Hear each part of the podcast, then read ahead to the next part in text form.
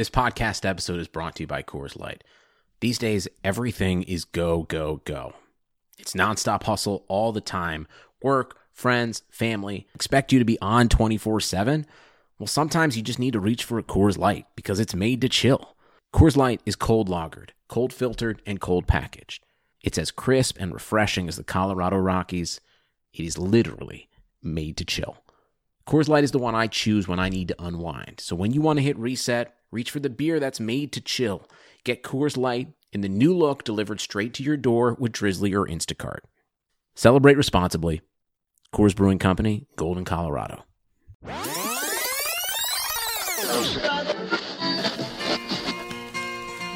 got a spirit, talking proud, listen up and hear it, talking proud, build a life that you share with nice people who care. It's time to tell them all we're up and standing tall. America, we're a winner. Hear us now, hear us now. All right, everyone, what's going on? How you doing? Welcome to episode 234 Talking Buffalo podcast.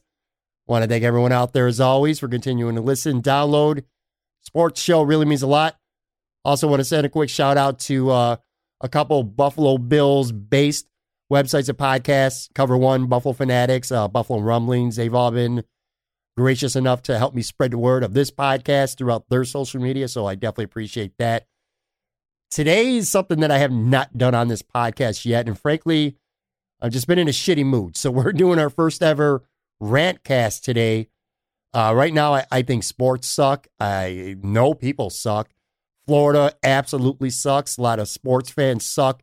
Everything sucks, man. So I just want to bitch and moan about everything with sports, life, whatever it comes into my head. Not really, no format today, so to speak. I don't have any script. I don't really have many notes. So whatever comes off the head, it's just going to happen, folks. Debbie Downer, Neggy Nancy, whatever you want to call it. And because I'm doing a rant cast, I couldn't think of a better guest than to have than Joe, regular on this podcast. Wanted you on today for two reasons. Number one, it's been about a month or so since you've been on, so it's always fun to catch up. And also, you're, for the most part, as miserable as I am. So perfect guest today, man. What's going on? You know, I don't like you saying that to me right now. I'm not as miserable as you. I'm miserable when it's called upon, okay? Like when it's hot and sweaty and muggy, and I can't put the air conditioner on in my apartment because Pat Moran thinks the audio is going to get messed up because the air conditioner is going to be heard, and the thousands of people that listen to us are going to be like, oh, no, there's air coming into Joe's microphone. We have to stop. We can't listen to this. That's what pisses me off. Anyways, that sort of thing. Like I'm sweating profusely in my chair, in my castle a la Joe in Queens. With your mic on your lap?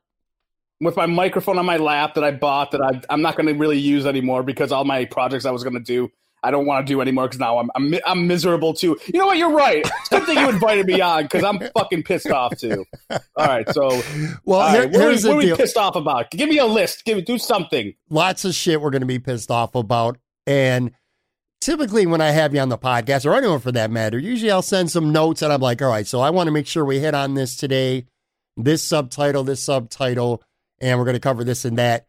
Not really the same today. We're kind of riffing here, freestyling, whatever you want to call it. Like if we were a band, this would just be a little bit of a jam session. I have no idea what you're going to say. Frankly, I really didn't even know what I'm going to say either, to be honest. Like I'm just pissed off about a lot of shit.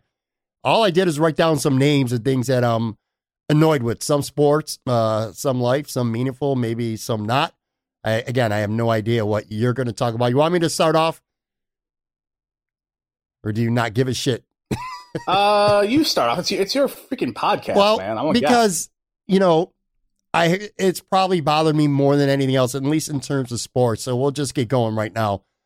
Patrick Mahomes signed a $700 billion contract this week, which I'm not hating on that. That's cool. Good for him. He's the best quarterback in the NFL. He looks like if he can stay healthy, he's going to go on to have one of the best careers in NFL history. He's young. He's still on the rise. So he hasn't even hit his peak yet, man. And he's already the best. I got no problem with that. What's annoyed me and what's pissed me off and gives me something to rant about is the ink's not even dry on that contract.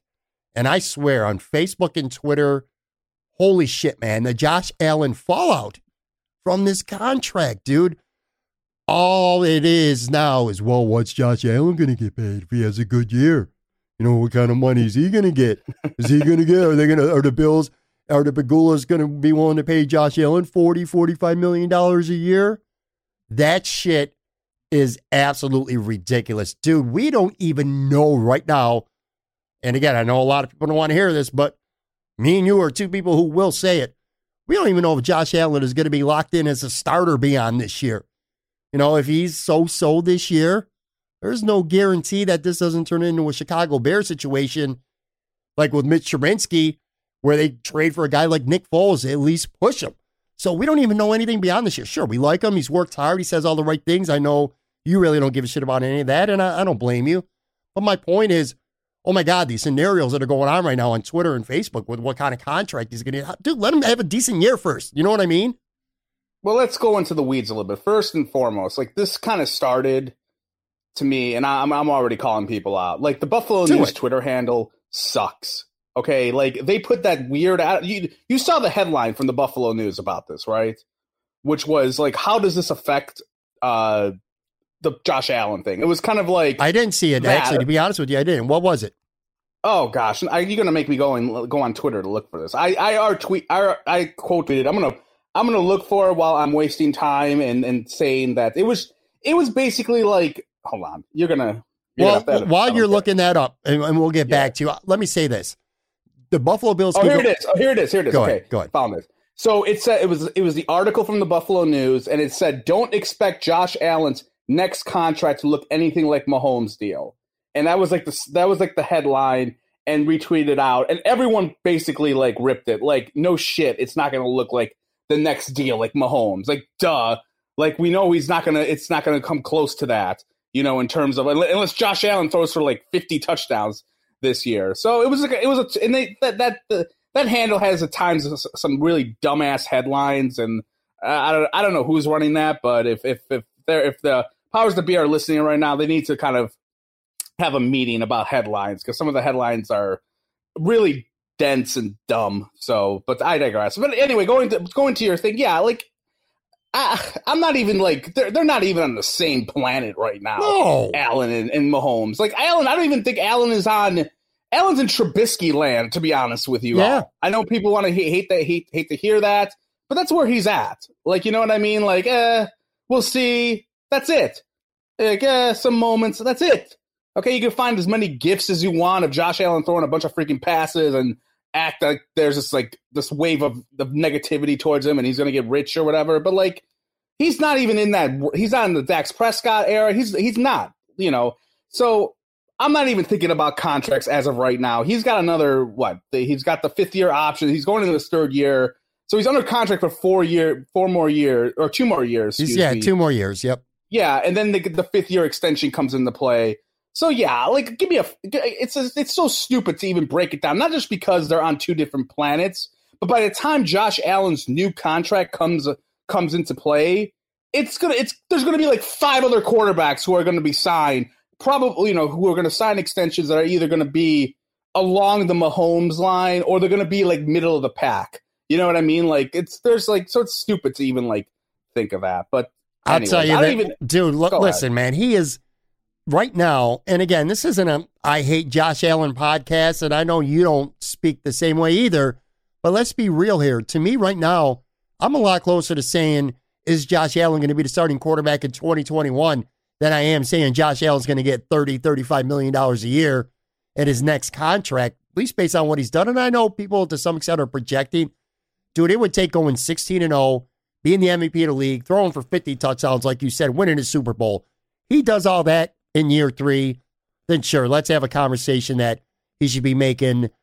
He still wouldn't be making Patrick Mahomes money, but let's put him in that category of a top 7, top 8 paid quarterback. I wrote these down, by the way, for comparison. So in terms of annual salary, Mahomes obviously now at $45 million. You tell me where, based on, let's just say, what he's done through his first 2 seasons, and let's just say he moderately improves a little bit in year 3. Mahomes is at $45 million. Russell Wilson at $35 million. Big Ben is at 34. Jared Goff at 33.5 as is Aaron Rodgers. He ain't he's nowhere near any of those quarterbacks right now. No, not even close. Then you'd start to get into like overrated quarterbacking. Well, I won't say Carson Wentz at 32, but he's a health risk. I kind of think Josh Allen is as well. And then at 33, you got Kirk Cousins, and 31.4 because of the tag, Dak Prescott. Ryan Tannehill's at 29.5. Best case scenario, he gets up to close to around that, I would say. But, I mean, I do also get it, too, that he could be one of those guys where his contract comes up at the right time. But, goddamn, man, to even sit there and have any Josh Allen, Patrick Mahomes comparison in any way, shape, or form, I mean, it just pisses me off. It's just so stupid. Yeah, and I think sometimes people get way too much into salaries as is, and we've talked about this with the cap before, and then like I think it gets overdone, but it especially gets overdone when we're talking about deals possibly down the road. Again, we're like 2 years away, from this, and I'm just like let's just wait a little bit before anyone starts having. We got to figure out how much he's gonna want. I mean, I the only debate I see happening, and this could kind of tie into our next or my rant next, if you'd like, is like the Pegulas and their money issues, because next year is when they have to decide if they're going to do the 5th year option, and that's where he can get a lot of money. I don't know, I'm not sure how much he can make, but I think it's like in the $20 million or something like that for the 5th year.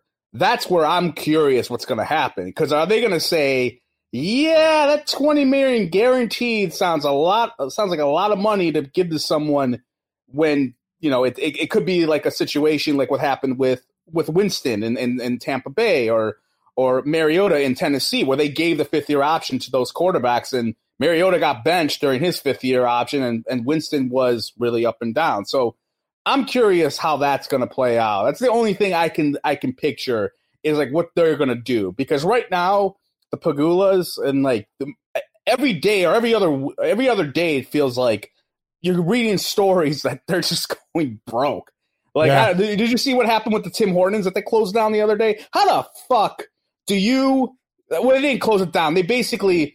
They subletted it. Yeah, sort of. Yeah, they subletted it, but they acted like it was a partnership, and I had a few people in my DMs tell me that, no, they're out of it, basically, for the most part. Like, how do you mess up a Tim Hortons in Buffalo? Okay, that's Tim Hortons is on, the Mount Rushmore for, over prideful, stupid things in Buffalo next to, Ted's Hot Dogs or Mighty Taco or whatever chicken wing place you like this month. It's right there. Everyone has a Tim Hortons pride, and everyone does. And you mess up a coffee shop. How is that possible? I mean, that's what I have to see every day. Someone's probably listening, just who gives a shit? You don't even live there. Who cares about coffee? But it just tells me how bad these people are at business. How do you mess up a coffee shop? It's a coffee shop. Yeah. Get some fucking coffee and a donut. That's it. And I had a bunch of people tell me that Tim Hortons was really understaffed. It was terrible. How? So I don't know. It's the Pagula is just every. Did you read Kim's thing this week about her Monday morning or the? I did not read it. I know that she wrote it for Peter King's column, and I know that the reaction from fans and certain media wasn't well, but. I didn't even bother reading it. It was the longest, dude. It was 30,000 words, and she could have said everything in 50 words. It was the most tedious thing. I'm going through it. I'm can you get to the fucking point and all this? I couldn't. After I read it, and I read it late at night, I was I don't even know what I just read. The only thing I took away from it was she was oh, Terry Pegula is proud to not own a computer. That's what she said in it. I'm fantastic. We love this stupid Terry Pegula hates technology thing that they love to reiterate. And it's yeah, it was adorable back in 2013 when it was oh, hey, the Pegulas are great. Oh, yeah. Now it's not as much because it's yeah, you may want to get up to speed on the technical element of it, especially since you want to get slender and efficient with the Sabres. So, yeah, it's just, I don't know. It's just. I probably shouldn't be annoyed by them as much as I am, but I see them right now, and they're just spending. They're going broke. I really believe that. Like, if it wasn't for the Bills, where you have to be an idiot to not make money in the NFL. Like, every team makes money. Yeah, just like from TV deals, sure. It's a team, yes. But for them to go as badly as they have with the Sabres, and I'm not talking about the on-ice product. I'm talking about, like, all the ventures they have where, like, they're giving up the coffee shop. They haven't even reopened the 716 bar or that like, Bat Blue brew house thing yet. Like, you know, and they're in phase 4 in Buffalo right now. Like, and that should tell you that they probably aren't, because they probably lose money when they're opening. You know what I mean? So it's just like all these things. I'm just thinking to myself, how could you waste this much money? And then at the same time, like their gas empire is messed up right now, allegedly. You know, if you read the news and whatnot. But I don't need the. You know, every other week, like I said, the Pegulas come out and they say something that I'm just like, you know, like, get out of here. Like, Kim Pegula, a month ago, she said like she. That the higher-ups knew more about what was going on with the Sabres than the average fan. And, of course, they ended up firing Botterill right afterwards. And then this, like, three – and then her the Zoom call they had. And then this press – and then this freaking Dear Diary 30,000-word thing she did with Peter King. Just dumb people, man. I'm sorry. Are you happy about you? You must be happy. I mean, but that Botterill got fired. That has to be a bright spot for you. Well – I was happy that he got fired. However, only the Buffalo Sabres could take something that I think was good and kind of turn it into a disaster, which is what they did with that Zoom press conference. This is clearly a kind of delved into a Pegulas and Josh Allen contract marriage here. They're kind of intertwined. Let me go back to Josh Allen first, because then I got a couple more things about the Pegulas as well. But with Josh Allen, and I looked it up while you were talking, so his fifth-year option would be $17 million. But let's go under the assumption that they want to pay him. They don't want him being a lame duck going into, you know, his last contract, and they want to get something done or whatever have you. Based on, and this is an opinionated question for you, how he's played through 2 years and how you think he's going to project and improve if he is going to this year, what kind of contract territory do you think he gets himself into? Now, you do have to take in mind, again, sometimes it's not just about talent. It's being in the right contract year at the right time where guys get overpaid. I mean, look at Dak Prescott.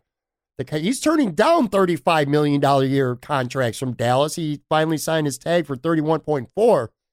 I personally, I'd say maybe he's a little bit better than Josh Allen, but I'm not a Dak Prescott guy. That's my point. He don't deserve that money. Neither does Josh Allen, at least not yet. Maybe he will in a year or two. I don't know. It just, again, it comes back to my point. Like, first of all, stop comparing Patrick Mahomes, because that's just dumb. But what is, and this is how it intertwines with the Pegulas, let's just say Josh Allen, 75% plays himself into a much better deal, and the other 25% is, again, he's a benefit of circumstance where his, you know, he's just turning into a free agent at the right time or going into his last year at the right time. What's the cutoff point if you are the Pegulas? Because ultimately, you're signing that check before you say, you know what, not worth it. We drafted this guy in the top 10. We gave him 3-4 years. He's a pretty good quarterback, probably in the lower top half of the NFL, which I think is very realistic for him to get to. When you say this isn't too much money, I don't want to pay him this much money, and you say, looks like we're going to be starting over at this position. So you're asking, like, how long until I would decide? When would you say this guy's just not worth it? Let's just say, for an example, he's an exact carbon copy right now of Dak Prescott. The Cowboys tagged him, and he signed for $31.4 million. They've been offering him north of $30 million per year. I think it might even be $35 million, somewhere around that. And he's not signed. At what point do you say, I don't think Josh Allen's worth this money if you're Terry Pegula or Brandon Bean or whoever, and you're just, you don't want to pay him based on what you've seen and what you think Josh Allen's going to be. I have to see what he's going to do next year. I think Dak Prescott's much better than him. The numbers say so. He's better than him. Okay, that's fair. What do you think he needs to do though? How good do you think he's much better? I think he's got to be in the top 14, like I would say, with passing yardage and passing touchdowns.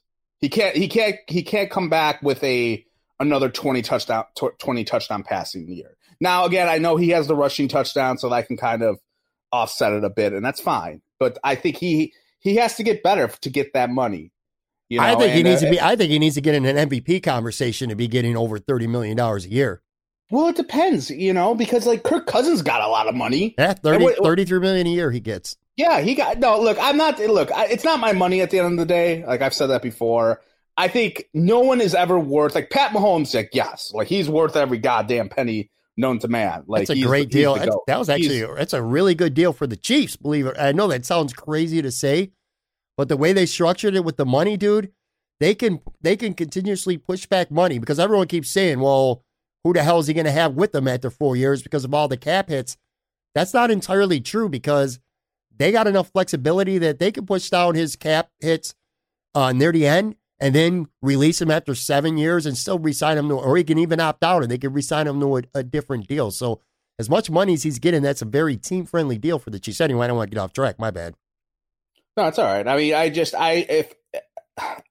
I would wait it out, but he has to get better, you know, before I start talking about money, you know, and new contracts and like I said, I think the biggest thing to me, like I said, is are they going to exercise that 5th year option after this year? I've seen a lot of people like I hate saying I see a lot of people say this, but I do see media people talking about, oh, it's a foregone conclusion that the Bills are going to pick up his 5th year option. I'm not there yet. You know, especially if because they could just say the hell with it. Let's just run this guy for 4 years, and if he looks really good, then we franchise tag him for the 5th year. You know what I mean? Because you know what I mean. Instead of because it's possible, sure. I think he'd have to play really. I think he would have to almost regress so to not pick that up at $17 million. It certainly could happen, though. I mean, you absolutely could be right. It's no foregone conclusion at all. Yeah, I mean, and I say that not because not of the element of, oh, if they don't pick him up, that means he's going to walk. Like they can obviously franchise him and that sort of stuff. But it will be interesting to see what kind of season he gets. Like you talked about Dax. I'll bring up a name of a guy who got paid really handsomely for having like an awesome year. Joe Flacco, the year he won the Super Bowl. Up until that point, he was kind of like a middle-of-the-pack quarterback. He didn't have, like, these amazing numbers, but then he won the Super Bowl, got hot, and I'm almost positive they gave him a $100 million contract, and I think at that time it might have been, you know, probably in the top 10. Well, I might be wrong there. But I think you're right. It was – that's – so it could happen quickly with the timing that if you play really well in that contract year. But, I don't – What about Ryan Tannehill, bro? Look at him last year. What was it, 12 months ago? He got traded from Miami or cut, or I don't even remember if he got traded or cut, but he ended up at Tennessee as a backup. Dude, he signed this offseason. They made it to the AFC Championship. He played well. He didn't even start the whole year. Dude just got $62 million guaranteed, $29.5 million a year on his deal. Yeah, Ryan Tannehill. Look good. I want these players to get paid, man. Like, F these NFL owners. Okay, that circles back into why I said when we're marrying these segments of Josh Allen and Pegulas together, let's just say he gets to that point, and let's say he does deserve that Ryan Tannehill or Dak Prescott money or Carson Wentz, whoever you want to use, Kirk Cousins, I don't give a shit. What happens if they don't pay Josh Allen? I mean, I don't expect it to because I think they treat the Bills and the Sabres completely different. But let's just say for the sake of discussion, man, if you think the popularity right now with Terry and Kim is dwindling, imagine having an ugly contract situation with Josh Allen where he's not happy a year or two from now. And he deserves to get paid, and he's not getting paid. God, I can't even fathom what the fans would be. Forget that. Not only Josh Allen, what about, you know what's been kind of weird? There has not been any talk or anything about McDermott and Bean getting an extension yet. Yeah, true. And they got two years left. Do they have 2 years left or 1 year left? They're both signed through the 2021 season. And I'm glad you brought that up. That's a great point to bring up because, yeah, they both got 2 years left. They signed 5-year deals. And I think those guys right now are in the driver's seat. Sure. And you have to wonder because, going back to, talking about the money element of the Pegulas, going back to Tim Graham's athletic piece from back in March when he when the super yacht story came out. Mm-hmm. And like he had these sources coming out of One Bills Drive about there being a little bit of disconnect and not being happy about how things are progressing, and that sticks with me because if Brandon Bean and Sean McDermott have another good season, let's just say they go 10-6, 11-5, maybe more, who knows? Mm-hmm. They could start saying, you know what? Why are we even here if they're going to nickel and dime us, right? Or they get to the point to where, you know, I'm old enough to remember when Ralph Wilson had a lot of people like the bean counters like be involved with the Bills, and subsequently got Bill Polian fired. I'm old enough to remember that, and everyone that's with the Bills now, with the Pegula Enterprise PSE or whatever you want to call it, a lot of them are newcomers. A lot of them, there's stories of nepotism and all that sort of stuff of like who they have there. To be a cynic, I wonder if anything will happen where they'll bump heads, and maybe Sean and Beam will be like, you know what, F this, let's take our talents to another team. You know what I mean? And leave, you know, in terms of that. Now, I don't know. That's a death knell situation, obviously. And again, we don't know. There's been zero red flags with the Bills in terms of cutting costs as of now, right? In comparison to the Sabres. So I'm not going to go there yet, but it's something to look at. And one thing I want to throw out there, since we're just off the cuff over here with no rundown. We're off the script. Yeah, we don't. Yeah, you know that douchebag who does, not to get off topic here, that douchebag who has the wrestling podcast off that JD from New York guy. Do you know who he is? JD from New York. Yeah, he's a real douche. Anyway, he's got a. Wait, is he the one that has like he always has fake stories? No, no, he's just got this heavy New York accent. Talks like a big tough guy. Half the wrestlers want to beat his ass. The female wrestlers actually want to beat his ass. But anyway, so is it? Okay, no, some JD from New York jerk off. Yeah. But anyway, go ahead. Anyways, the thing that they're doing, the Pegulas right now, is that it's kind of annoying me. Like in Kim Pegula's little diary that they wrote for Peter King, they are acting like all these cuts that they're doing, and she talked about it. Like she talked about like how at a meeting back in January that they told, hey, we're suspending bonuses, you know, for everyone, and she, you know. She's trying to make it out like the COVID-19 has just like, oh man, it's just horrible times right now for the business here, which sure, there's validity to that. Like a lot of businesses are going through that, but this was all in motion prior to COVID-19. Like they have been going broke or like having money issues dating back to January when they had that the super yacht luxury lifestyle meeting. So I want people to understand that. Like it definitely feels like the Bills or Pegula Sports Entertainment are spinning it that, oh man, the COVID, this is why we're cutting staff because of the COVID-19. And that's bullshit. You know, I mean, there's validity to that. I shouldn't say bullshit. There's some validity to that, but I think for the most part, it's just they've run out of money and they've overspent way too quickly on things. On other things, yeah. I'm really glad that you brought up Peter McDermott because this is the last point to kind of tie this whole Josh Allen and Terry Pegula, Buffalo Bills stuff in before we move on to a couple other things I want to get to is this. Again, I think they're both in the driver's seat, and we're going to find out over the next, I don't know, maybe 12 to 18 months or so if they really are running these franchises differently, if the financial troubles that it appears that they're in with the Sabres, if that will have a trickle-down effect to the Buffalo Bills or not. Because when you look at the Sabres, for starters, when it comes to the actual organization, I'm not talking about anything off the ice. Let's talk about the organization itself. Almost everybody who needs to get paid already is paid. Jack Eichel's got his monster contract. Jeff Skinner's got his monster contract. The coaching staff and the organization, unlike Bean and McDermott, they're just lucky to even have jobs right now. So, you know, talking about how much money they make is completely irrelevant. Sure, Rasmus Dahlin's going to have to get paid. Reinhardt's going to get a nice chunk of change this offseason from Buffalo or someone else. But anyway, my point being is they're okay there. But you turn around, man, and you look at the Buffalo Bills. First, the players, we've already talked about Josh Allen. Look, he's a quarterback. At the end of the day, he's going to get an inflated contract. Some people are going to say, well, okay, he's a quarterback. He's playing well, whatever. Some people are like, you got to be freaking kidding me. But anyway, my point is he's going to get paid. Then you take Trey White. I mean, he's going into his last year right now. He's going to be the highest paid defensive back in the NFL, or certainly top three for sure. So the Bills are going to pony up, and I do think they'll pony up for that. But then you brought up McDermott and Bean. Mike Shanahan just signed an extension with Frisco. He's getting $8 million a year. Sean McDermott, you better be ready to pay him that much money because he's going to get it. And if the Bills don't pay it, someone else is going to. I don't know what an executive like Brandon Bean deserves to get paid. My point being is he ain't going to be cheap. These guys are in demand right now, And we're going to start to find out, are the Pegulas cheap or are they broke, whatever you want to say? Are they going to dole out a hell of a lot of money for people like this?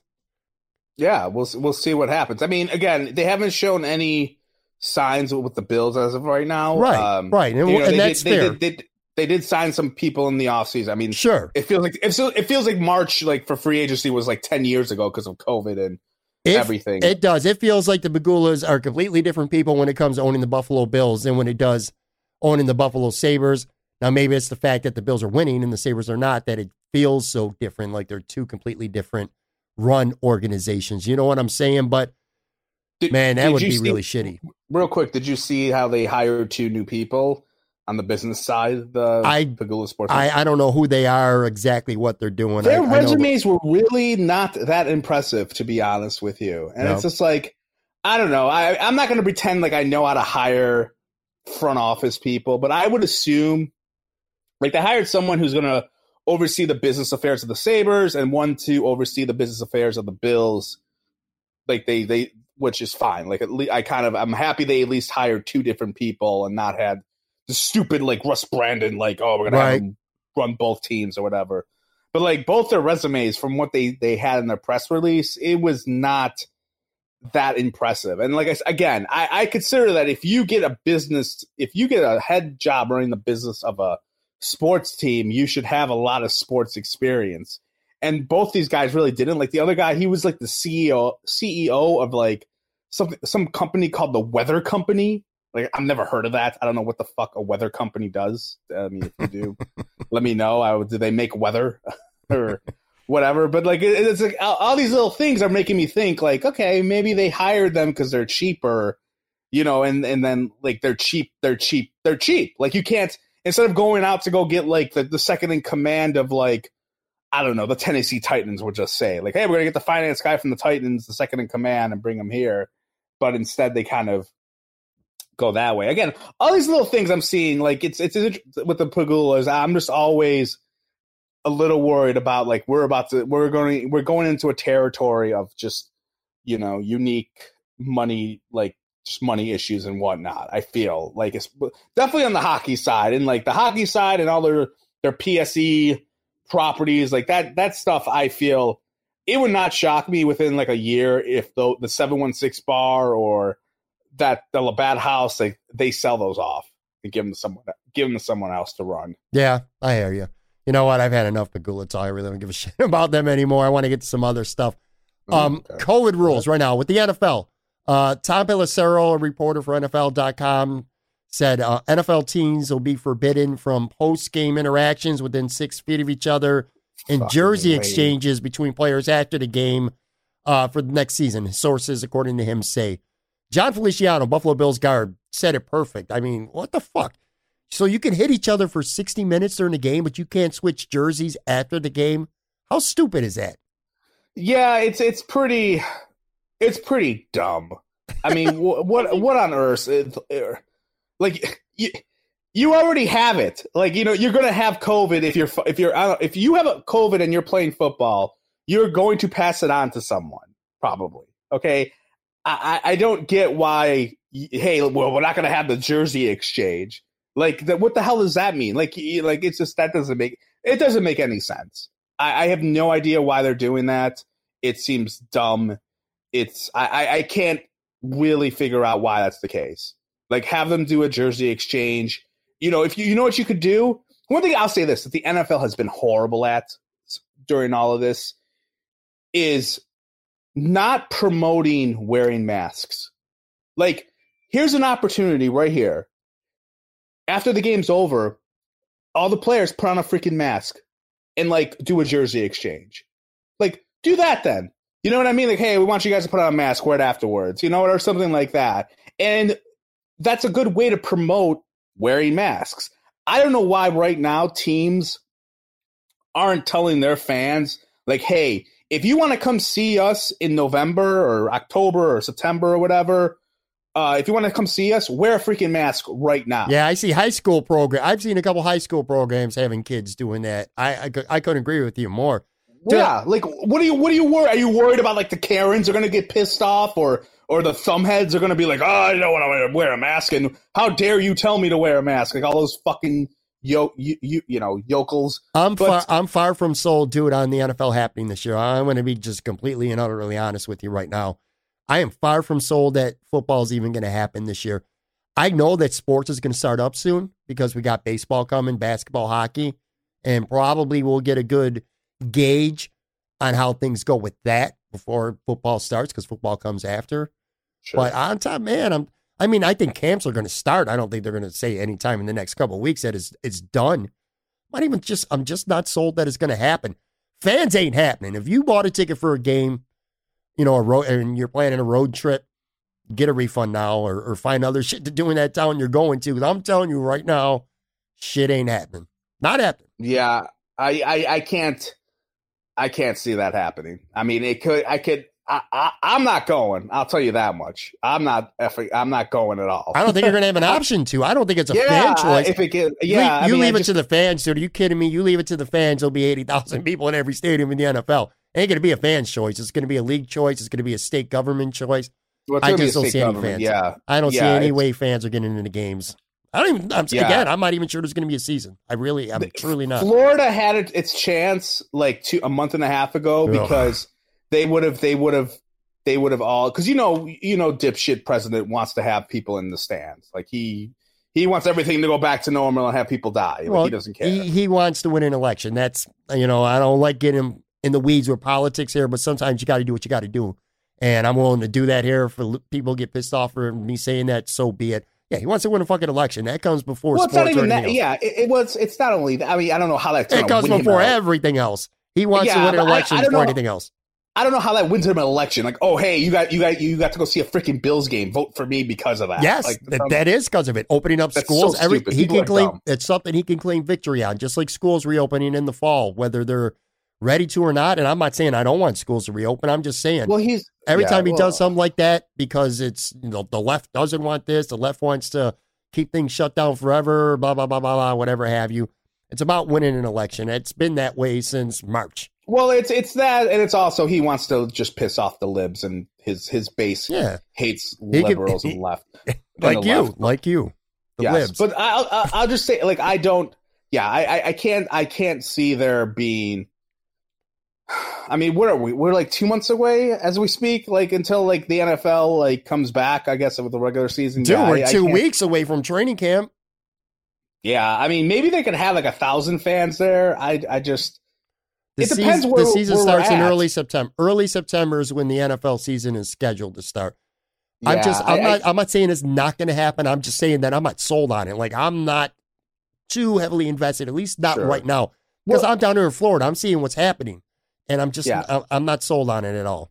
The thing you also have to worry about is if you have fans at these games, I would not trust a fan like in that stadium prior to it. Like, there's no way people are going to social distance. There's no way people are going to wear freaking masks. No, they're going to get wasted, and they're going to go through a freaking Pinto's Kenny's table or whatever the hell he has. Absolutely. And I don't think, again, you're right. I just don't think it's, I don't think you're going to have an option to do that though. I don't think fans are going to, I mean, the only way you could do that is let's just say the Bills decide to hook up the super expensive personal seat license people. Like, you know what I mean? Like the rich 1%ers, like you can go to the game. You know what I mean? Like the business, the CEOs, because then they could maybe think, oh, they're going to be more responsible. They're not going to go through a freaking table and drink out of a bowling ball, shit like that. Because there is that. Look, I'm not saying the Bills are probably that, because the Bills see more of that. That stadium's filled with mostly a lot of like, your middle class type of people, and I'm saying that loosely.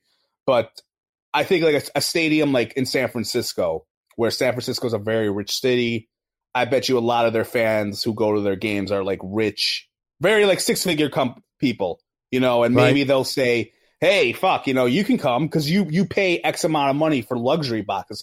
They're going to care more about the people who have luxury boxes than they're going to care about Joe and Pat, who are going to spend $70 to go to a game. That's fair. I agree with you. That's where they can kind of say, Yeah, because those luxury boxes are expensive as fuck. Like those aren't a joke. So they could say, hey, we care about those people. We want the 1%ers to come into the stadium. And that's how they could do it, possibly. Because it depends. Like, I don't – it's tough. Like, because it's like right now we're in phase 3 in New York State. Or out in New York City, we're in phase 3. Buffalo's in phase 4, where it seems like if they don't have a spike, I don't know, maybe they'll be in phase 5 by August. And I don't even know what the fuck phase 5 is. I don't know. There's like 25 phases at this point. But if you start having people at gyms and movie theaters, then that gives you the opening to say, hey, we can have 500, 1,000 people at the stadium.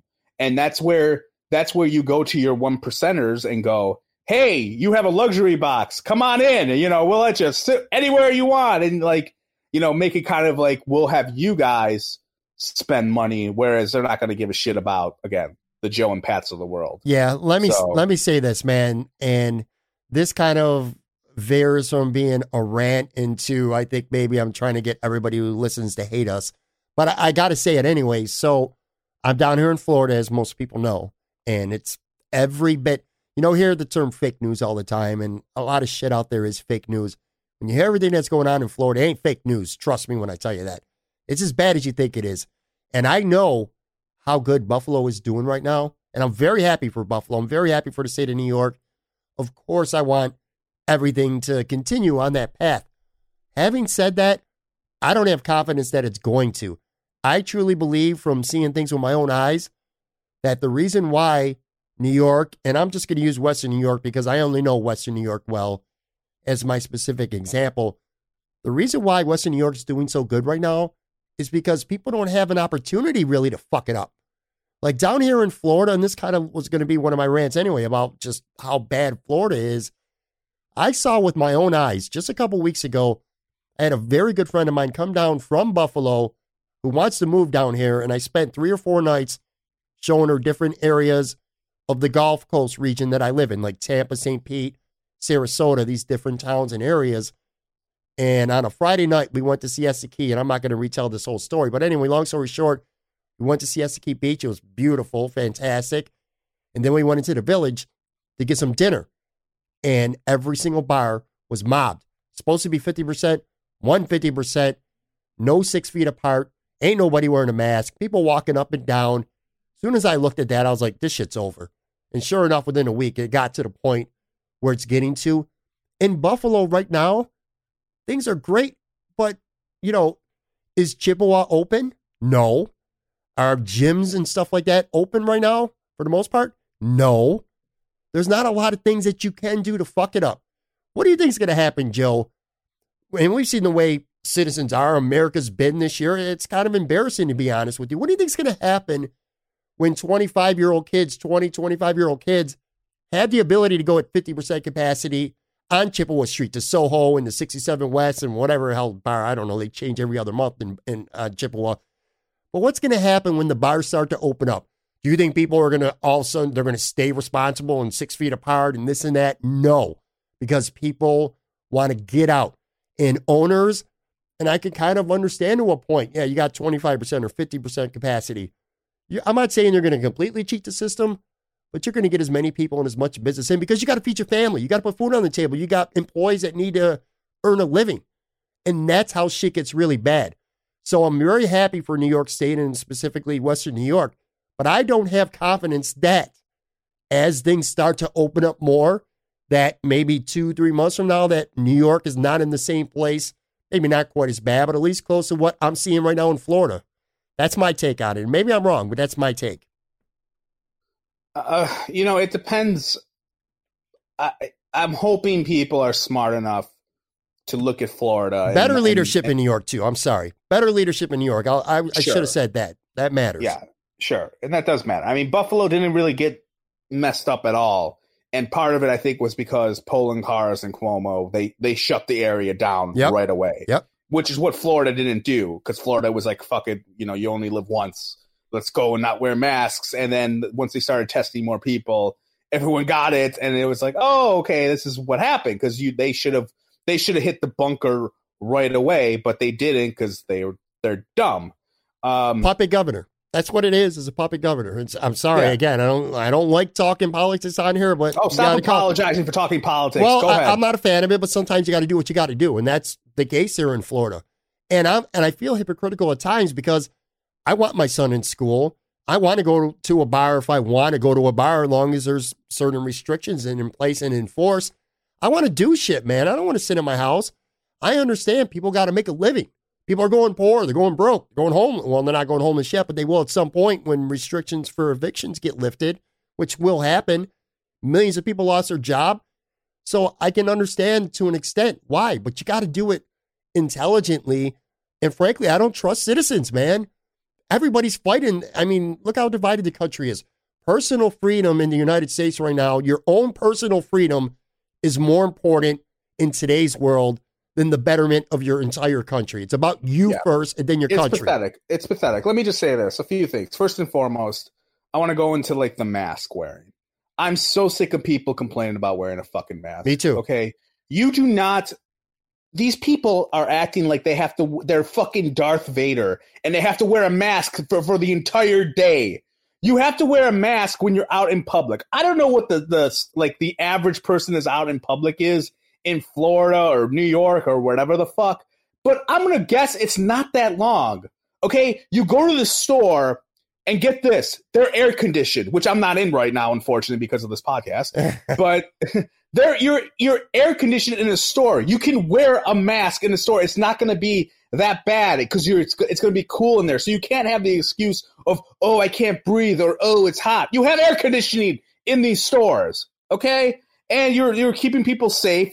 It's a fact that it does keep you safer than if you're walking around without a mask. So I don't know how you're complaining about that if you're in there for an hour. Then I have gone to restaurants. Like, we're in phase 3 in New York City, and it's basically there's no indoor seating as of right now. It's outdoor seating. Mm-hmm. And I went out to eat last Friday. I went to a place. I got some Peruvian food. I went with a friend of mine. We sat at a table. We took our mask off. We ate. We got served. The waitress had her mask on. It was fine. Like, there's a lot of places to go to. You know, it's not like you're in Buffalo or Tampa and there's one place you can go to. You just got to spread yourself thin. You know, spread yourself a little bit. Okay, so you're not going to be, if you're a young kid, so you're not going to be able to go, you know, to like a club and have like, you know, 1,000 people on top of each other anymore. Just go somewhere else and there's like 20, 30 people there. Like, there's other bars, there's other places for you to go to, you know, to get your drink on or whatever the case may be. Like, do that, okay? And wear a freaking mask, okay? The mask, I just came back from about, you know, every day, I'm not working right now, unfortunately, which sucks. That's a rant.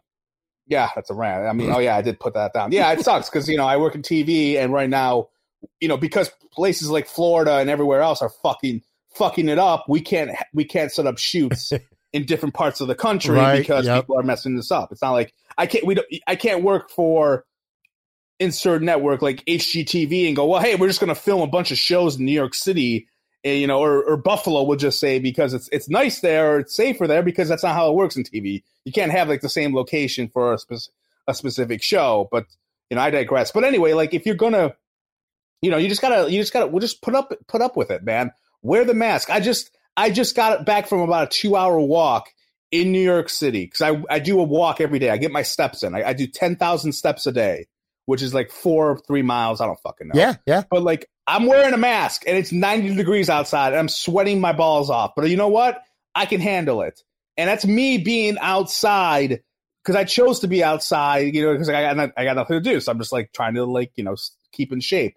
But if you're the average person, like, when do you have to wear your mask? You got to wear your mask if you go to a bar or restaurant, which last I checked, I don't think the typical American goes to a bar or restaurant every day. Okay? So like, you go maybe once, twice a week. I know some alcoholics that are at a bar. Okay, well, okay. Well, not right, I know, okay, I know what you're saying. Yeah, but you know what I mean? Like, you're going once or twice a week. You're going to the store once a week to get food. That's it, man. Like, you're in a car half your freaking life. You don't got to wear it in your freaking car. You know what I mean? Like, you know, the only place you have to wear it that you might be pissed off about is if you're going to the beach or something like that. You know what I mean? Where, really, you could. A beach is huge, so you can definitely social distance on a beach. Take it off when you're social distancing. Exactly. There's no, dude. I don't understand how people are even. Oh wait, one more thing. Sorry, hold your thought. Another fucking thing that's pissing me off. I watched the Premier League, the English Soccer League, mm-hmm. and I know you don't watch that, but like they started playing again. They tested all their players. Zero positive COVID tests. Zero. All those freaking countries. Remember when Italy was a shit show? Yeah. They have like 100 cases right now. That's it. All of these countries are fucking reopening that were in a shit show like with us, and we can't get our shit together because some asshole wants to. The Constitution says I could do whatever the fuck I want in one of the amendments. I don't fucking know at this point. And Karen's pissed off because she has to wear a mask when she's getting cheap wine at fucking Trader Joe's. And, like, all these other countries are back to normal almost. And we're going to be sitting here not having sports and, like, we're not going to be able to go to sporting events. But I'm pretty sure by October I'm going to be able to watch the Premier League and go, oh, look, there's fans in the freaking stands right now. Because they got their shit together. They didn't make this all about politics. Politicians didn't try to kiss Trump's ass and try to make it all about the evil left and like all this shit and like because they like that's a problem. Like fuck Clay Travis, fuck like Sean Hannity. These assholes from day one have been talking about how this is a bullshit and this is all fake. And blah blah blah blah blah. And you know what? It's not fake. It wasn't fake. And you know what? You and I were sitting here, Pat, talking about this in April and March when I was in ground zero basically. Yeah, I remember. And I was chilling. And I was chilling. I was living the life. It was good here down here. I hear you, man. I kept telling you, dude, it could come to your town. And I knew you took it seriously. I knew you weren't an idiot. Right. But like all these people, like not just the politicians, but these talking heads.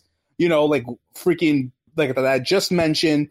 Kept yelling, saying, oh, it's bullshit. You don't have to wear a mask. And mind you, these people are doing it. Like I saw Sean Hannity was doing it the other day. He's doing it from a studio at home. It's like, yeah, why don't you go outside and do your fucking show from like a rally then, you fucking twit, that you're so against masks. And they don't because it's all about money. It's about getting ratings. It's about owning the libs. It's just a joke. Like this country sucks. Like I'm so over it right now. I'm just every day I gotta wake up. I gotta look on Twitter. I gotta see like a Pegulas story about them going broke, or I gotta see some fucking Karen person being pissed off because they gotta put a mask on at the freaking at Burger King, and then I gotta see this idiot that's in charge of the country pissed off about Bubba Wallace or the Redskins name or anything like that. And let me just say one more thing too. Fucking, I'm glad. Don't stop now. I'm glad that Washington is getting rid of their fucking Redskins name. It was a racist name. They should have got rid of it a long time ago. And fine. But there are other things that I don't really particularly care for in terms of, like, cancel culture. Like, I don't know why they're taking Gone with the Wind off HBO Max. That feels like a little stupid. Like, it's a little over the top. Like, things like that. Like, I think you have to pick your battles a little bit more with, like, hey, I'm all for getting rid of Confederate statues. Like, fuck that. The South lost. Get rid of them. Fuck you. But like taking things off TV, like fiction stuff, like Gone with the Wind and things like that. That's a little bit over the top. And also, I'm glad the NFL is trying to be as progressive as possible with Black Lives Matter and all that sort of stuff. But until one of them, a team or a league, comes out and goes, hey, the police departments need to be better. They need to be more transparent when it comes to dealing with African-American people.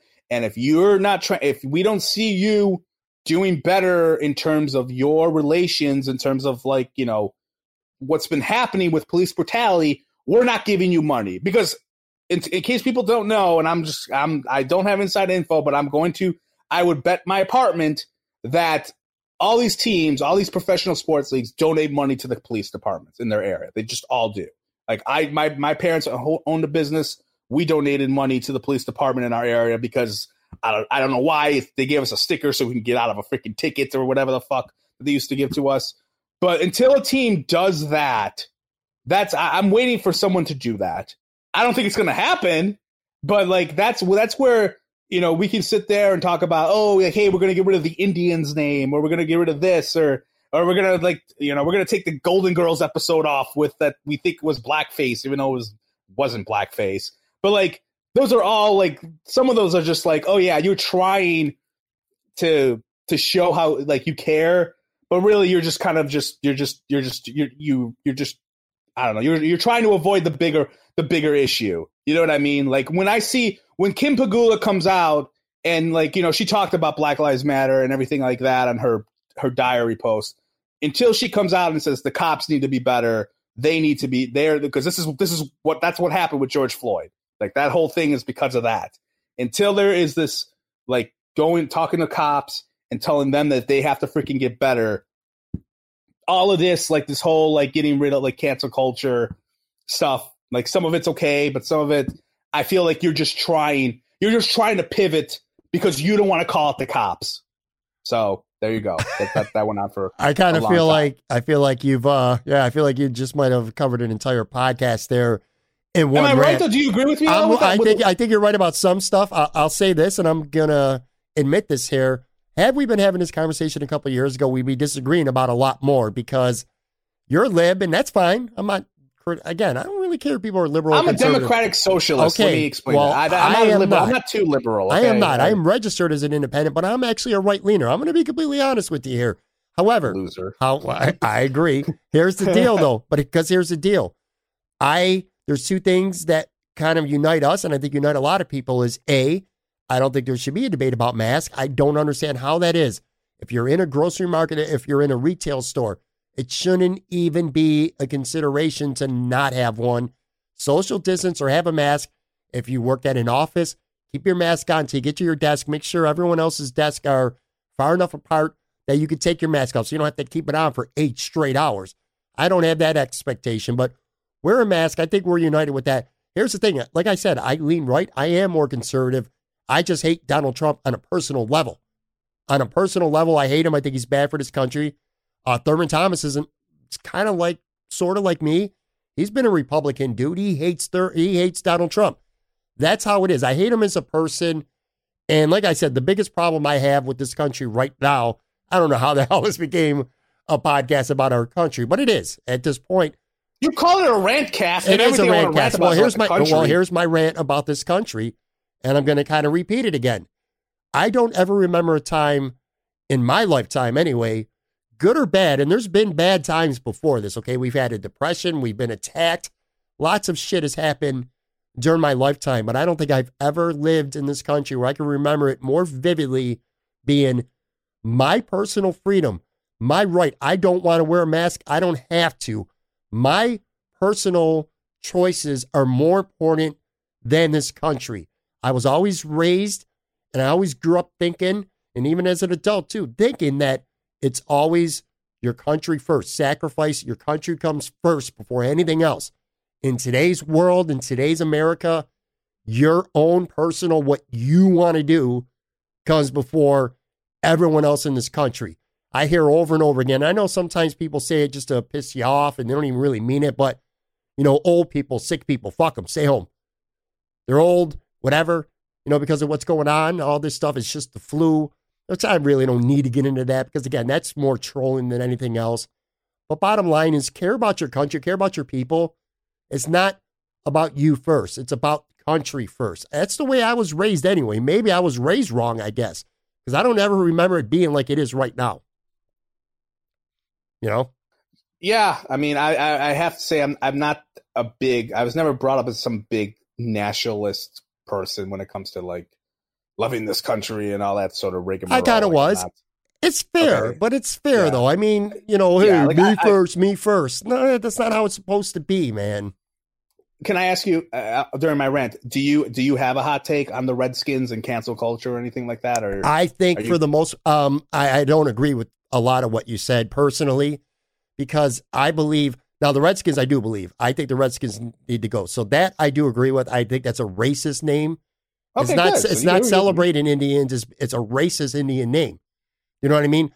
I don't think the Cleveland Indians need to go, to be completely honest. Why do the Indians need to go? Who's to say that you're not celebrating Indian heritage? Why do the Cleveland Indians need to go? You weren't even listening to me because I agree with you. I said I told you I did not. Right. I don't think getting rid of the Indians is right. I do think getting rid of the Redskins is absolutely the right move because it's a racist Indian name. That'd be the California Honkies.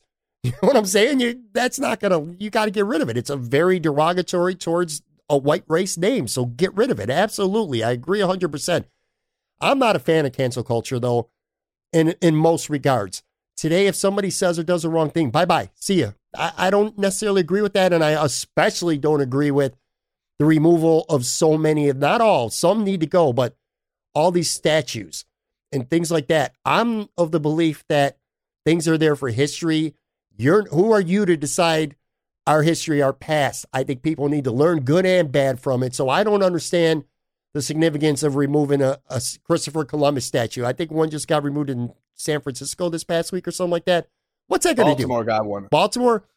Why? I mean, Columbus sucks. I mean, I'm sorry. He's. Yeah, but I'm not saying you're wrong. I know. I don't know everything about him, but I know enough about him to know that he shouldn't necessarily be celebrated, but it's up there. What good is that going to do? I feel like we're a country that needs to progress. We need to move to fry is what you're saying. Yes. We need to move forward as a country, and wasting time and effort and energy and resource on shit like that. That's not progressing this country. It's not progressing it at all. And it goes for all races, by the way. And I'm going to be very careful here. I don't want to dig into the weeds too deep because that's just not something I'm comfortable talking about. But let's just say the Black Lives Matter movement. Now, I'm going to be very clear about this. I'm very pro BLM. I mean, make no mistake about it. Very pro. I'm not one of those guys who say, well, all lives matter. No. This case, this scenario, Black Lives Matter. Because I predicate that on people hate. It's hatred, and it needs to go, and it's unfair. You know, I want to live in a type of world where no black person is going to not get a job because they're black, or their apartment application gets lost in the shuffle, or someone finds a loophole that they don't have to rent in them, or what neighborhood you live in, or an old woman clutching a purse because a black person is walking around. I get it as much as I'm capable as a white person of understanding. I get it. I am very pro BLM. I'm not one of those all lives matter. Of course all lives matter, but that's not what this is about. But hatred is hatred, which was kind of leading to another man. What Deshaun Jackson said this week is fucked up, man. I don't know how much you know about it. He shared a quote on Instagram. Yeah. Okay, it wasn't directly from Hitler, but it was a quote on Instagram attributed to Hitler, and it wasn't an actual Hitler quote. But again, to me, that's incredible offensive to Jewish people, man. It's very anti-Semitic. That hatred is hatred. You know what I mean? And I'm kind of pissed off, to be honest with you. I think more black people out there should be bashing this guy. And I'm not, again, no all lives matter. Drew Brees fucked up, but I think his mistake was more out of ignorance and a lack of education than anything. And to some extent, at least, I believe his apology. I believe his sincerity. I believe Deshaun Jackson right now. That's a hatred filled. Why is that different? I think people have a right to be. Because he's black, he shouldn't have an excuse to be able to say stuff like that about Jewish people. It's very offensive. Hatred is hatred. Isn't that what we're trying to teach the children and this generation and generations to come? That's just not acceptable. And I don't like the fact that hell broke loose when Drew Brees said what he said about kneeling for the anthem, and I don't agree with him whatsoever, for the record, so we're clear. But Deshaun Jackson, what he said, that's fucked up, man. And I'm very angry that more professional athletes aren't taking a stand against that, saying, that's not how we feel. Yeah, I have not really paid attention to the outcry from athletes or ESPN. There's been about none. There's been none. Yeah. There's been none. I mean, he's had more people defending him. Now he apologized. I don't know. I don't know Deshaun Jackson. I don't know him personally, so I don't know that he's that type of person. I'm not going to, convict him because again, the cancel culture that I just bitched about. If I say kick him out of the NFL, no, because then I am what I'm complaining about. But I have a problem that more black leaders out there aren't saying, this ain't right, man. We're trying to teach our race, all races, our children, this and that hatred is hatred. And that's what he said or what he alluded to is hatred, man.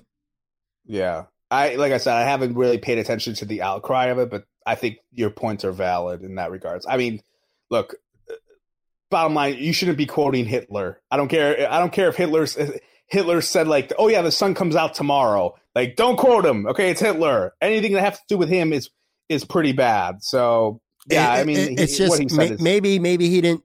I don't know that he meant it with hate. Again, I think don't know Jackson's him. Just a dumbass at the end of the day. Like, probably. I don't think he was saying I hate Jewish people. I don't think that's the point he was trying to make. But again, the way he did it was wrong. Just like Drew Brees. I don't think Drew Brees was ever trying to say, I don't care what black people are feeling. Get your ass up for the anthem. I don't think Drew Brees was saying it that way or trying to get it across that way. But that's how he was treated. Ed Reed, his own teammates jumped on his ass. And let's be honest here, deservedly so for the record. But I feel the same way about Deshaun Jackson. I want to see more, especially black people, step up and say, yo, this is not what we're trying to accomplish. This isn't how we're going to get this done. Just my take, man. Anyway, that got way deeper than I wanted to for our sports podcast. What other things can we yell about? Well, I'm trying to think. You know what? Preseason. Why the fuck do we have two preseason games right now? I don't think we're going to. I hope that's the case. Like, the NFL is trying to do two, and the Players Association is saying, F that. We're done. We ain't doing preseason. Maybe going back beyond this year, they want two. But my understanding is if they even have a season again, I don't even think there's going to be a preseason at all this year. I don't even think they're going to have any games in the preseason. It's a very valid rant, though. I got another one, too, and this kind of dates back to Florida. Dude, Florida ruined my trip to Buffalo this weekend right now. Fucking furious about it, too. So this is dropping Friday morning. People are listening, hopefully listening Friday morning. I was going to be in Buffalo Friday night. A friend of mine is having a party. A bunch of my friends are going to be there. I had a flight booked, actually. I'm actually eating the money by not going, to be honest with you here. I had a flight Friday night or Friday early evening into Buffalo, and I was going to be coming home back to Florida on Monday, late afternoon. Again, I was going to go to a party on Saturday, surprise some people. I was going to get a couple wings and try to do a taping or two while I was up there. And long story short, not happening because of this fucking state of Florida. Because now, once I got off the plane in Buffalo, there was a possibility that I could get detained and be forced to quarantine for 14 days. That's the order right now from Cuomo. So I would have had to get that. Then, because I'm down here, people that I've kind of hinted, to some people that, hey, if I were to come in this and that, I kind of got the feeling people that want to be around me. Because, again, COVID is so prominent down here and New York's doing so well. I don't want this infected ass motherfucker coming up to my state now or my hometown and infecting all of us. So, yeah, man, fuck Florida. So that's definitely one rant that I have for sure. You're still working from home, right? I am, yes. Okay, so that's good. That's one thing, too, I will say. This isn't really a rant. I'm curious to see what happens with work offices. Like, I feel a lot of companies are going to make people work from home more often now. Yep. Because and a lot of it has to do with, like, they don't want to get sick. Obviously, you don't want to get people sick, but also you don't want to get sued. I think that's one of the main reasons why you're not going to see fans in stadiums, because I think teams are scared that fans will sue them. You know what I mean? Like, hey, you guys. Well, they'll have to sign stuff. I agree. You're 100% right. That is definitely a big factor. In terms of working from home, it's also getting easier. Today's day and age, technology is bigger and better and stronger than ever. Zoom, Dropbox, TeamViewer. There's ways to network from home, and it's getting more and more effortless every day. Yeah, and companies can save money because you don't have to have an office or like office space or coffee or it's a lot of money. Like, we get toilet paper. Like, it's like, yeah, it's coming out your end. You know what I mean? When you're absolutely. There's no question about it. I got a couple. I'm not done yet, man. I still got some shit that I'm thinking about here I want to rant about. Oh, let me. I got one too. One more. This is the rantcast. Go ahead. I got the rantcast. Fuck fireworks. I don't know what the hell is going on. That's funny, dude. No, I'm serious. Okay, so.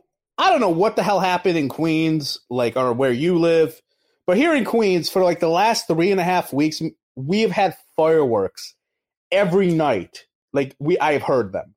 Like I've heard, and I'm not talking like at 9:00 at night. I've heard them. I'm talking about like 1:00 in the morning, 2:00 in the morning, 3:00 in the morning. Like no one in New York City, it was like a crime wave of fireworks, and no one had any idea like why these were happening. I had fireworks go off the other night at 3 a.m. and I looked out my window. It's right down the street from me, and I saw like three people running down the street with like giant Roman candles, like on their, you know, carrying them as they're running. It's stopped since 4th of July, so I'm praying that this is the end and we won't see fireworks until next year. But fireworks suck. Okay, all it does is it scares your dogs. It makes a lot of freaking noise. They look like shit for the most part, and then they're the same shit, which makes it even worse shit. So I just want to like stop. You know, enough with fireworks. Cancel fireworks. It's funny. I've seen people in Buffalo between Facebook and Twitter complaining for weeks and weeks and weeks.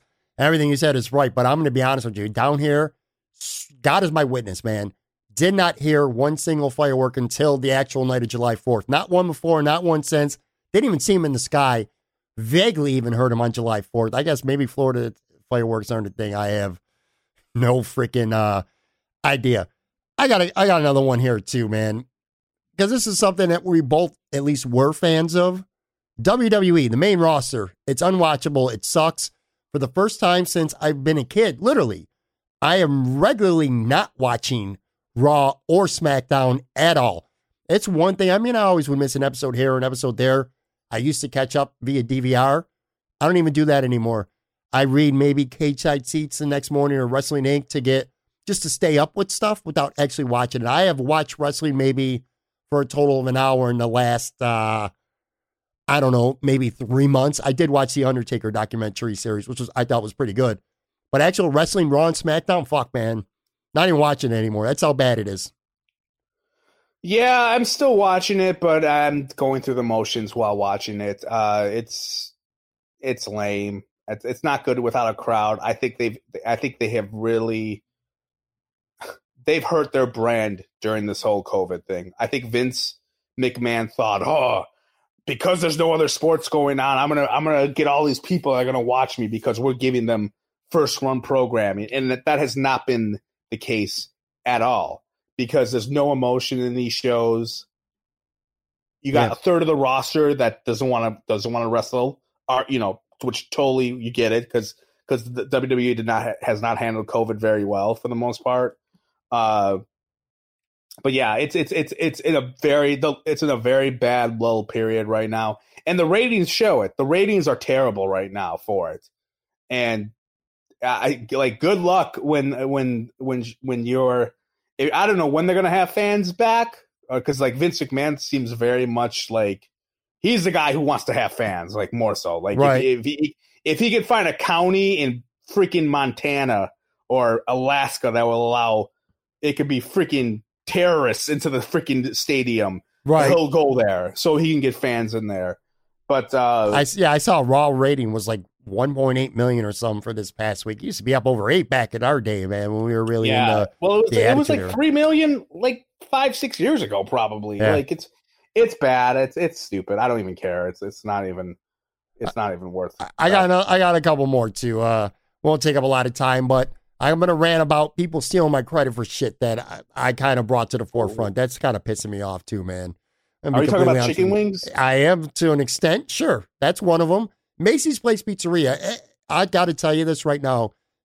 If I was going to lie and say people always ask me, you know, they don't. People don't ask me shit. But if they were going to ask me, like, what pisses you off most about not being in Buffalo? Not what do you miss, but what pisses you off most? I hate the fact that I go to a place like Macy's Place Pizzeria. I review their wings. I'm the first one to review them, at least of anybody who knows of anybody. Put them up there, rank them high. And now every time, and Macy's Place Pizzeria is blown up, as it should. Fucking great pizza and wings. But anyway, it's always the same shit. Nate Gary and Marcel Louis-Jacques. Those cats are getting all the credit for that shit. I don't get any credit for it. I'm the one. I think you're bullshitting me. I think Nate Geary got on that first. Did not. You did. Go look at. You want receipts? I'm going on Twitter right now. Go on receipts. I'm going right now. More. I'm going right now. Do it. Okay. So I'm going to Pat Moore. What the hell is your? Go to Miranda. Patrick. If you went to, I'm going to keep talking while you look it up. If you want to, go to MirandaLytics.com. I guarantee you, I reviewed those wings first. I graded them. I ranked them. I had them at the very top, right underneath 9/11. And then Nate did a show about 3 weeks later with Trainwreck Sports, and they reviewed them. Again, they've grown since then. All my point is, these dudes are getting all my credit. I have you mentioning Macy's in a tweet. I'm looking at this. You're wrong. I'm telling you No. I'm looking at it right now. Look, it was August 15th, 2019. That's the first time I typed in Macy's, and you need a new Twitter handle. Like August 1st, 2019. I'm reading my own review right now. Okay, but Nate Geary has been on the. Nate Geary has been on this. He's a fat fuck. Or he's not really. I'm telling you right now, go to Trainwreck Sports. Well, we'll do it next time, and I'll read the review on the air next podcast. I'm telling you right now, Trainwreck and their asses reviewed that shit like 2 or 3 weeks later because Zach Maniac and Nate were sitting on the steps on the curb, I should say, having the wings. Good for them. And I'm half joking, obviously. Here, I don't really give a shit about Nate and Marcel are my guys, but. My point is fuck that shit. Everyone gives them credit for shit. Bruce Nolan's another one. Now, I know you're not much of a fan of other Bills bloggers and podcasters and stuff like that. You really don't give a shit. I'm not saying you don't like them. I'm saying you don't give a shit. Yeah, you don't give a shit one way or the other, and that's perfectly fair. But, Bruce Nolan, now I will give Nate this. Nate has had Bruce and Nick on his WGR show before I did. But, man, I featured Bruce. I remember saying at the time, I said, this dude's going to blow up. He's going to be a big star. And it kind of is now. He was just on WGR. In fact, we're taping this Thursday. He was on WGR with Howard Simon in the morning on Thursday. Dude's blown up. I want credit for that. I just had Joe Miller on my podcast. Nobody even knows who he is. They're going to start to learn. He has a podcast called Overreaction Sports Podcast. It's on Fanatics. No. I want the credit, man. I get these guys on first. Taking credit I tell Bruce people, Nolan. I want. He's on Rumblings, dude. I can understand. No, that's not what I'm saying. You're missing my point here. I'm talking about saying that this dude is going to be the best out there. I want at least 16% of the credit. Buffalo Rumblings get 16% of the credit. I want 16% of the credit. Buffalo Rumblings probably should get about 70 because they're the one who put them on the air. And I'll give WGR some credit, but I want 16% of the credit for Bruce Nolan. I want about 76% of the credit for Macy's Place Pizzeria. I want 90% of the credit for this Joe Miller guy from Overreaction Sports Podcast. I'm telling you right now, this dude is going to be the next guy to blow up. He's going to start being on Cover One and all these other fucking podcasts. He's going to be the next one. So about me? Why am I not? Nobody else likes you. Nobody else likes you. Pat Moran dust here you got here. No. This fairy dust you sprinkling. You haven't gotten me anything. Because you're mean everybody. I want credit. I gave you the idea. I remember when we talked about you doing a podcast. I told you should interview local people, sports people. All right, you get 4% credit. 4%. Go on the Facebook, the DM Facebook things. I said that to you back in like 2017. I'm like, that should be your gimmick. I don't get a credit in the beginning of every episode when you're like, hey, I'm here with Stu Boyer, who, by the way, Joe over here at Buffalo Winds gave me the idea of this. What about Pucks? You're gonna take he didn't do anything. You screwed him over. He's not on your podcast anymore because he's unmotivated and lazy. It pisses me off too because he ain't gonna listen to this. Who gives a shit? He's actually one of the best sports. He's got some of the best sports takes of anybody I know. He just doesn't really give a shit, and he admits it. That's cool. I want more credit for people that I bring. Not that I've had them on my podcast or talked about this before anyone else, but when I say this place is the best and it starts catching on. I want a bigger slice of the pie when it comes to credit. Sunny Reds in Lackawanna and Casey's Tavern in Black Rock. Those are going to be the next two chicken. When they blow up, I'm telling you, I want more credit than I'm getting. Pat, Pat, you're acting like food critics just came out because of you. Yes. Food critics have been around forever. The Buffalo Food News guy or whatever, Buffalo Eats or whatever the hell that Twitter handle is. Come on. But nobody cares. They've been going to eat at all these places. Not Macy's Place Pizzeria. I'm telling you, I want. I'm looking. I looked at Twitter, and you and Nate are very close in terms of. I actually thought he talked about this longer than anyone else, but I guess no, he didn't. I have him. I have him. You know who gets the real credit? No. You know who should get the real credit for Macy's Place Pizzeria? My cousin, because I didn't even know. My cousin told me to go about them. I never even heard of them, and then they did. But anyway. Yeah, I want 76% credit for all future Macy's Place Pizzeria high rankings and everything that they do. I don't think that's too much to ask for. Why don't you call Macy's and advertise with them? Tell them to put them on my at least pin all my tweets to their Twitter handle. Yeah, I guess so. Like, look, I'm obvious. I mean, I think 90% of the people. Butthurt, dude. No, I am a little bit. I'm not joking about that. I do get offended and annoyed that I get passed over when it comes to Macy's. Everything else, Bruce, I'm joking about. Joe Miller, I'm joking about. I don't think. You know what? Here's the problem. I'm going to be perfectly frank with you. I always thought it was Nate Geary that brought the Macy's thing up, because he, and this is the key, Pat, he tweets about Macy's all the time. He does. You spread yourself too thin because you're tweeting all about different wings. Like, you have your 100 countdown list or whatever the hell you have. It takes away. Like, if you were just concentrated on Macy's, I could be like the Macy's guy if I did that. You could have been Geary and gotten the credit, but because you're a fat fuck and you're like, oh, I got to have Macy's this week, and then next week I got to go to, like, you know, Audubon, that place. Oh, that place is a dump, by the way. That's Audubon. No. Wing place. I love Audubon. Dude, those wings are awesome, man. I've done a couple shows. That kitchen, I am not a fan of kitchens that I can see while eating. Well, then you got them wrong, because if you would have did it right, you would have got your wings cooked. No, I didn't get anything. I didn't get it because it looked disgusting. Well, you should have got it right on the grill. You didn't have to go in the kitchen. They make your wings right in the grill, right in the front of the bar, right at the front of the bar. I don't like that. I don't like that. I just told you, I do not like seeing the kitchen. That should be in the kitchen, should be enclosed. I don't want to see you cooking. That's how it is. This isn't fast food. Last rant here. Then I want to get out of here. Save this for last, because this is the dumbest. Sabres fans are really bored right now. That's the only explanation I could think of, because I have seen a shitload of tweets, columns, blog posts, whatever you want to call it, trading Jack Eichel. This freaking nonsense, this trade scenario nonsense is kind of running roughshod right now on social media. Dude is a top 10 NHL player, maybe top 5. At worst, he's a top 10, okay? And there's only a couple things in this shitty-ass organization that are worth seeing when you go to a game, and Jack Eichel is literally number one. Someone who's not a bust, because so many of these guys, I don't want to say if they're a bust, but they turn out to be, okay players, like Sam Reinhart. You ain't going to pay money to see Sam Reinhart. You're going to pay money to see Jack Eichel. And people, idiots out there right now. They're thinking, okay, mate, let's make the scenario, give up a couple vets, or we'll get a couple vets and some cap relief, a couple of high draft picks, and you want to trade Jack Eichel. How stupid is that? That's just dumb. Yeah, well, it's not really Sabres fans. It's mostly other fan bases trying to do. I've seen plenty of Sabres fans talking about it. Yeah, but they're talking about it, and the ones I've seen have talked about, like, you're fucking stupid to do that. And they're making fun of those people who are trying to trade Jack Eichel in their articles. I think it's more of a byproduct of other fan bases who have blogs or websites have run out of material to talk about. So it's like, hey, we got to post something up and let's do a Jack Eichel trade scenario or something like that. It doesn't burn my ass as much as a lot of other people, like, whatever. It does to me, because it exemplifies the loser mentality that the Buffalo Sabres as a culture, whether it's the coaches, the players, the ownership, the team, the fans. Just why would you even consider trading Jack Eichel? Now, to be fair, some of them are jokes. I do understand that. They're not all serious. But a lot of these are serious, man. Like, what planet are you from that you're going to trade your best player in his prime for assets? I'll just say this.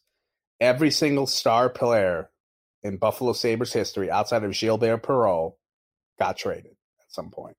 And a lot of them got traded in their prime or left via free agency. Just keep that in mind. I'm not saying Eichel's getting traded next year or the year after, but if you put a gun to my head and said, will Jack Eichel get traded at some point within the next 10 years? I would say, yeah, probably. I mean, I know it's unpopular. I mean, but I'm just saying. Maybe a couple years from now. Hey, if you go another 2-3 years and you don't win shit and you're still not making the playoffs, first of all, sell the team. But secondly, okay, I'll entertain it at that point. But anybody who is dead serious about trading Jack Eichel right now, stop being a Sabres fan. I don't know what to tell you. You tanked for a guy for 2 years. You basically tore down this team to suck. And you tank for 2 years. You get a guy. He's been every bit as good as you hoped he was going to be, realistically at least anyway. One of the best players in the league. 5 years in, one of the few bright spots on this team. The only guy that you're paying money to go see. And let's fucking trade him for some assets and some draft picks. Because the Ryan O'Reilly trade didn't teach Sabres fans anything, apparently. Well, I think you're putting too much of this on the Sabres fans. I mean, I think majority of Sabres fans don't want him to get traded. I'm not saying they want it, but they're wasting their energy. They're entertaining it. I think it's a bunch of other fan bases, and I think it's like the stupid trolls who have like fucking 4 followers and they have egg avatars that are doing that. I don't even know how to end this podcast today. I got some way. I may have some rants up my ass. You know. You know what?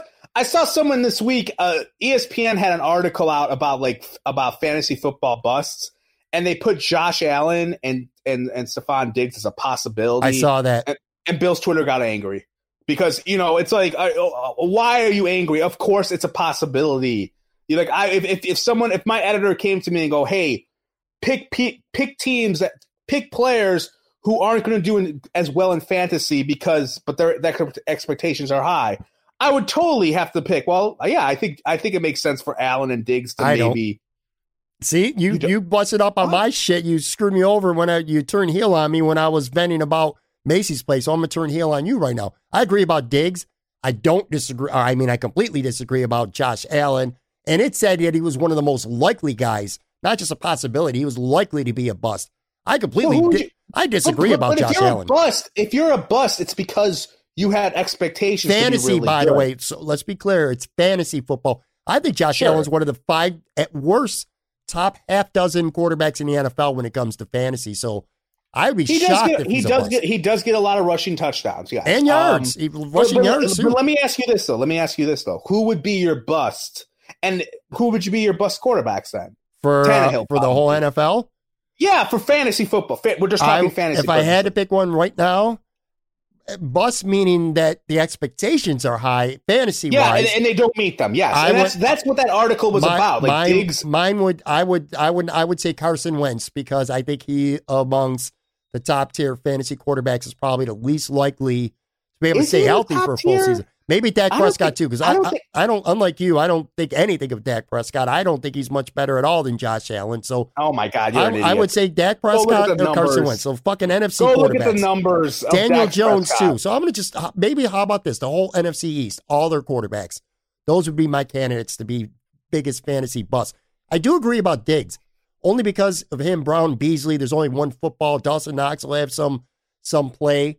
So yeah, I would say that. You know what? You listen. I'm going back to Dak Prescott. Tell me these. Do you know what his numbers were last year?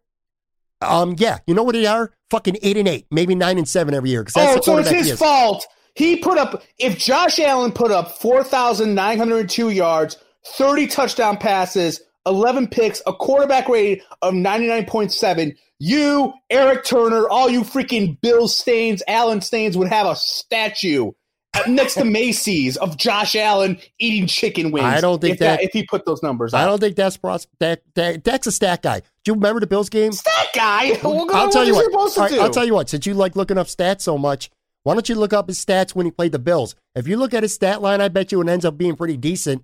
He sucked that game. The Bills' defense dominated him. Well, but I bet your stats weren't too bad. You know why? Because he fucking racked up a bunch of garbage stats. He did get in that game specifically, sure. But, dude, having almost 5,000 yards passing, 30 touchdowns. I'm not saying he sucks. Picks, I just don't think he's even close to being. You just said he's in the Josh Allen reign. I mean, I'm not saying Josh Allen sucks. I mean, you kind of are. Dax is better. Come on, dude. I'm looking it up right now. You're going to make me look at Dallas statistics right now because I'm curious what their defense is. I'm doing it right now. All right, so he was 32 of 49. So he threw for 300. I don't know how they were 8-8 last year. Look, they were because he's not that good. But listen to me, please. They were 6th in scoring. Again, if the Bills were 6th in scoring, you would have a parade at Macy's with Josh Allen eating wings. And they were 11th in points against. And I'm being a box score scout here. I have not watched the All-22 of Dallas recently. But, like, it's kind of amazing that they were 8-8 last year, and you would look at those numbers. There's guys out there that are just stat people. A-Rod. When it comes to baseball, I'm a big Yankees fan, a lifelong Yankees fan. A-Rod came to the Yankees. He put up great stats. He had one great postseason. Outside of that, he would hit 2 home runs when the Yankees would win fucking 9-1. But when it was a 4-3 game, he'd be 1 for 4 with a harmless single. I remember, yeah. Some people A-Rod are just stat guys. All right, here you go, real quick here, man. So when Dak Prescott played the Bills, 32 of 49, 355 yards and 2 touchdowns. Those are pretty good looking stats. You look at those stats, you're like, yeah, good game. Yeah, but you're picking one game, dude. You're just picking one game. Because that happens a lot with him. He's got these great stats, but I mean, again, they had plenty of talent on that team. I'm not saying they're the reason why they're not a good football team, but I don't know that he's a big part of the solution that much. Certainly ain't worth no $31 million a year.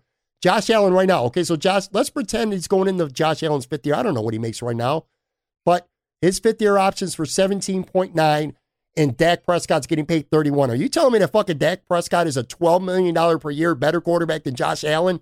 Hell no.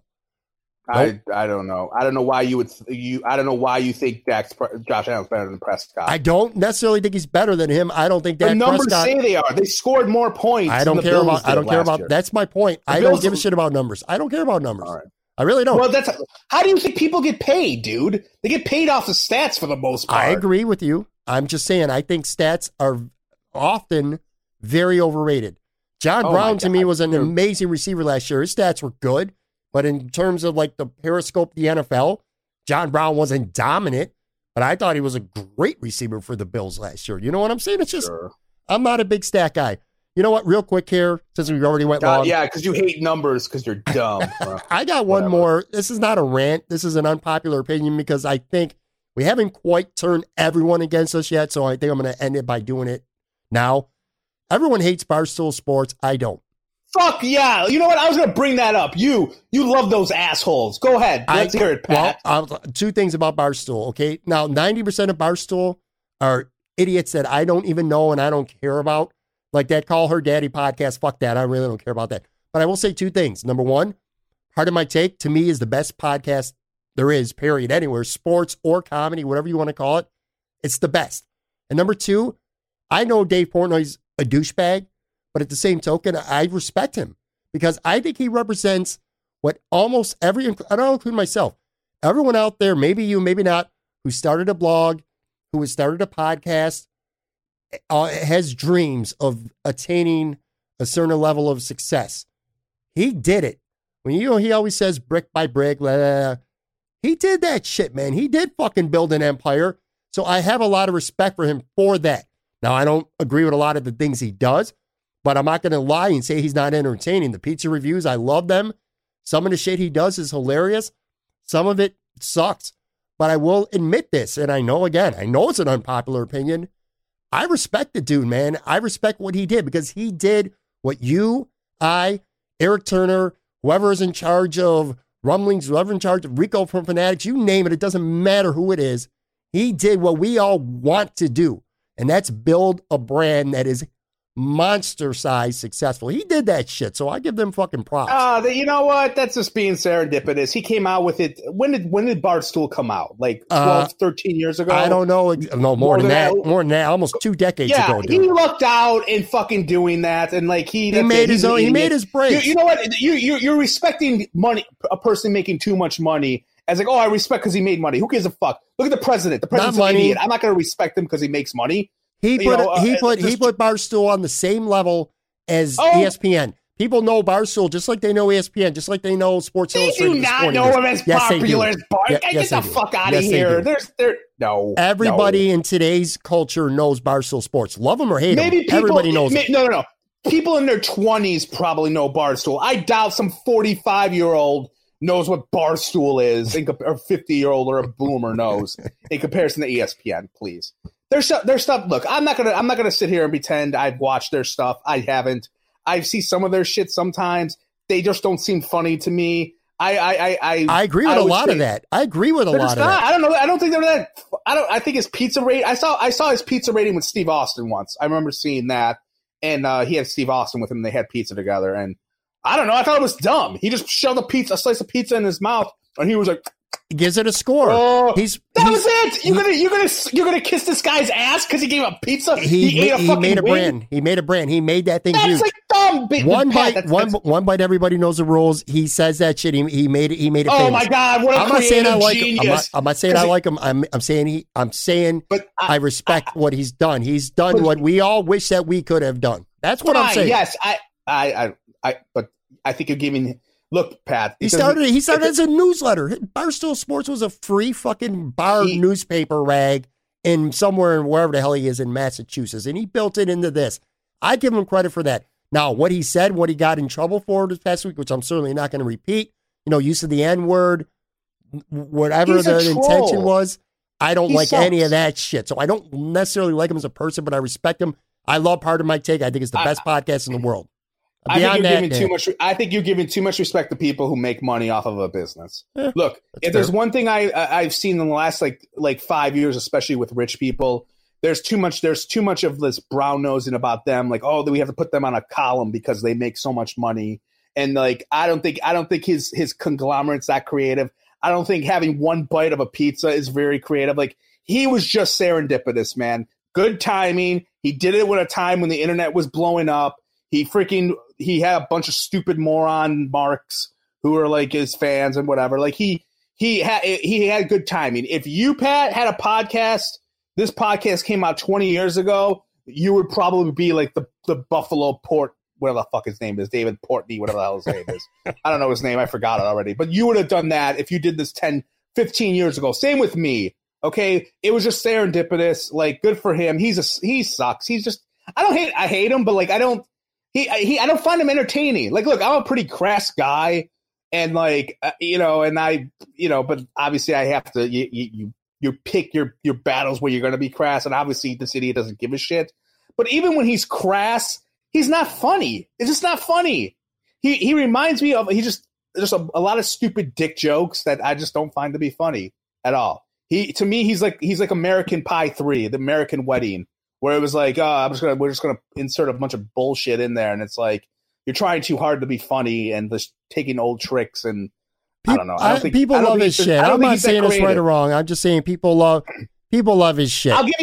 I'll give you credit for the big cat guy. I know a lot of people that do like him that aren't misogynist assholes. So I'll give you that guy's podcast because people I know, it's the best that I respect. I mean, I don't listen to it. I listened to it when Jack Eichel was on at one time, and. Yeah. They're probably gonna convince Jack Eichel to ask for a trade. I bet Barstool's gonna do that. Like, ask for a trade. Like, get the fuck out of Buffalo. Come here. But you know what my last rant is? What? I'm gonna tell you what it is. You had a really nice, big, beautiful head of hair with locks, and it was looking really good. And you fucking got a haircut. You got a Matt Barnaby haircut. So my last rant is against you for getting a Matt Barnaby haircut when you had a nice, big, beautiful. Bunch of dreads in your hair and you got them fucking cut.